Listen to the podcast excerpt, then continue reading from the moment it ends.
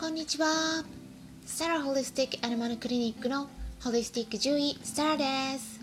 本ラジオ番組ではペットの一般的な健康に関するお話だけでなくホリスティックケアや地球環境そして私が日頃感じていることや気づきなども含めて様々な内容でイギリスからお届けしております。えちょっとねここのところ立て続けに真面目なお話をしていたんで、まあ、今回は雑談をゆるーくしていきたいと思います、まあ、今までにヒマラヤの方ではね80回以上の配信を続けてきたっていうところであとスタンレー FM とかラジオトークの方ではね60回から70回以上、うん、もう配信したと思うんですね。まあそれでもまだまだで私の方でもね皆さんがどんなことを知りたいのかまだ手探り状態なんですね。私は動物医療の専門家なので、まあ、治療についていろいろとお話ししてきてはいるんですが一般の飼い主さんとか視聴者さんにとってはね、うん、ちょっと難しく感じられたり重たい話になっているところもあるのかなとか思いますので、まあ、少し雑談のような感じで軽いお話も混ぜてみたいと思います。で飼い主さんからのご質問もたくさんいただいていて あの回答しきれていないところもあるんですが配信内容のバランスを取りながら一つずつお答えしていますので質問をね送ってくださった方は気長にお待ちいただければ嬉しいです。まあ今のところ質問してくださった方の分は全ていただいた順番にお答えしているんですがまだまだ回答しきれていないものもありますのでこの後少しずつまたお答えしていく予定です。そんな感じでスローペースでお答えしていますが、まあ、そちらでもよろしければ他の方でも、うん、ペットの健康について質問したいことがありましたら質問箱とかレターの方からご質問をお寄せください。お待ちしております。さてですね今回はイギリス生活について。まあねあの今までは日本とイギリスを行き来していてで日本にいる期間もね長かったんですがこの新型コロナウイルスの問題が出てからもうね日本に帰らなくなってしまったんですね。なので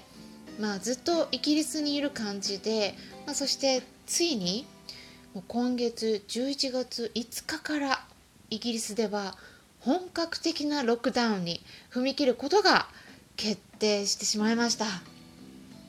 あ、この2回目のロックダウンになるので、まあ、多分ね大丈夫だろうと思っていて私の方ではねあんまり準備してなかったんですけれどもまたねスーパーで再びもういろいろと商品が品切れになっています。うんまあ、具体的にはね小麦粉とかあと卵それからあトイレットペーパーとかあ鶏肉のねミンチあとミンチのお肉ビーフとか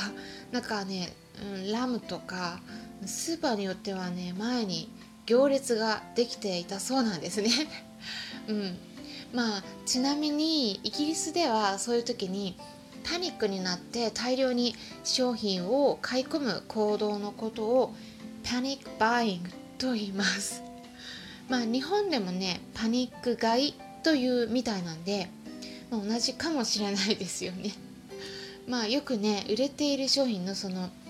小麦粉とか卵って言ったらね、まあ、イギリスで作られるのは、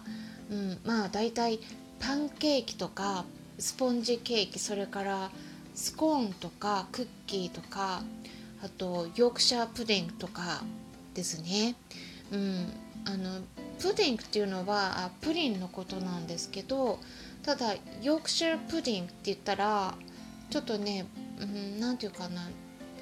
もう少しパイ生地みたいな、うん、あのケーキみたいな感じなんですね、うん、結構ね美味しいんですよ、うん、ヨークシャーの方行くとね結構そういうお店が出ているんですね。まあクリスマス前でもあるので備えておきたいっていう気持ちもあるんだろうなというふうに思うんですね。まあ、それで私はねこの前気づいたんですがあの卵を見比べた時にイギリスの卵って、えー、フリーレンジの方が基本というくらい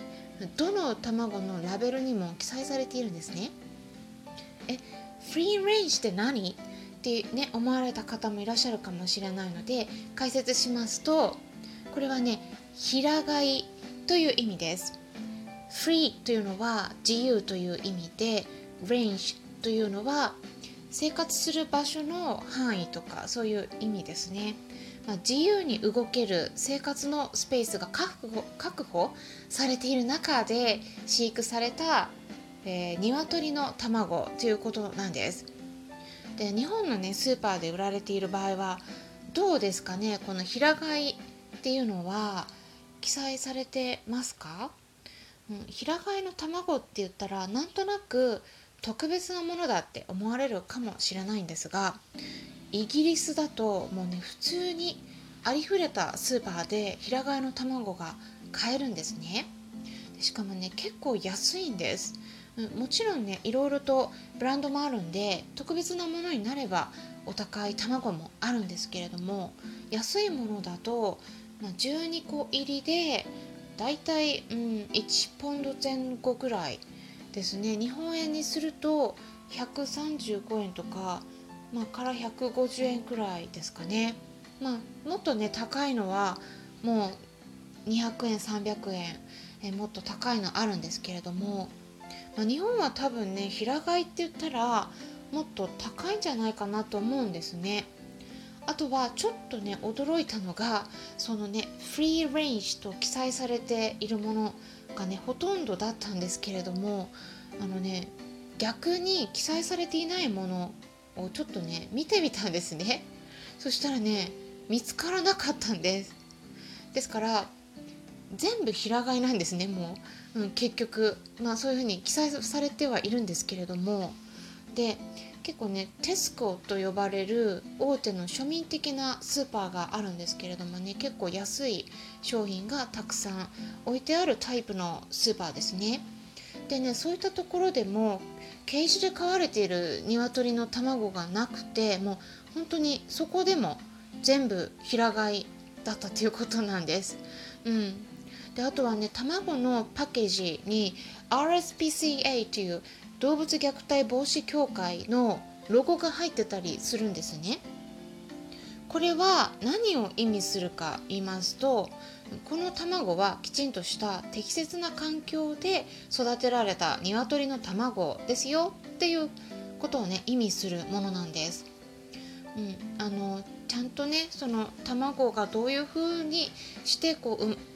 生み出されて、えー、商品化されたのか、えー、そのねえー、大元の鶏がどんな風に育てられたかっていうのはねやっぱり重要になってくるわけですよね。その鶏が例えば薬漬けになっていたらその卵も薬漬けになってしまうっていうわけなんです。であの人がね食べるこういう卵のパッケージにまで RSPCA その動物虐待防止協会のロゴマークがねつくっていうのはもうこの団体の影響力の大きさを感じられることなのではないかなと思いました。で平飼いとケージの飼育ではねどのくらい違うのか言いますとね全然違うんですね。まずケージで飼われている鶏たちは走ることができないし日光を浴びることもできずに糞とか尿とかでまみれてでもうそういうのが待ってるんで空気の循環の良くない室内のところにずっといるから病気にもなりやすいんですね。でなりやすいからじゃあどうするかっていうとワクチン打ったり抗生物質などのお薬を入れることで病気の発生を抑えているんです。で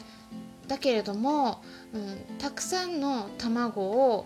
えー、効率的に回収することができるっていうその利便性のためにケージで飼われているんですね。でそういう子たちに比べて平飼いの場合はもうストレスもなくもう走り回る自由な時間があるんですね。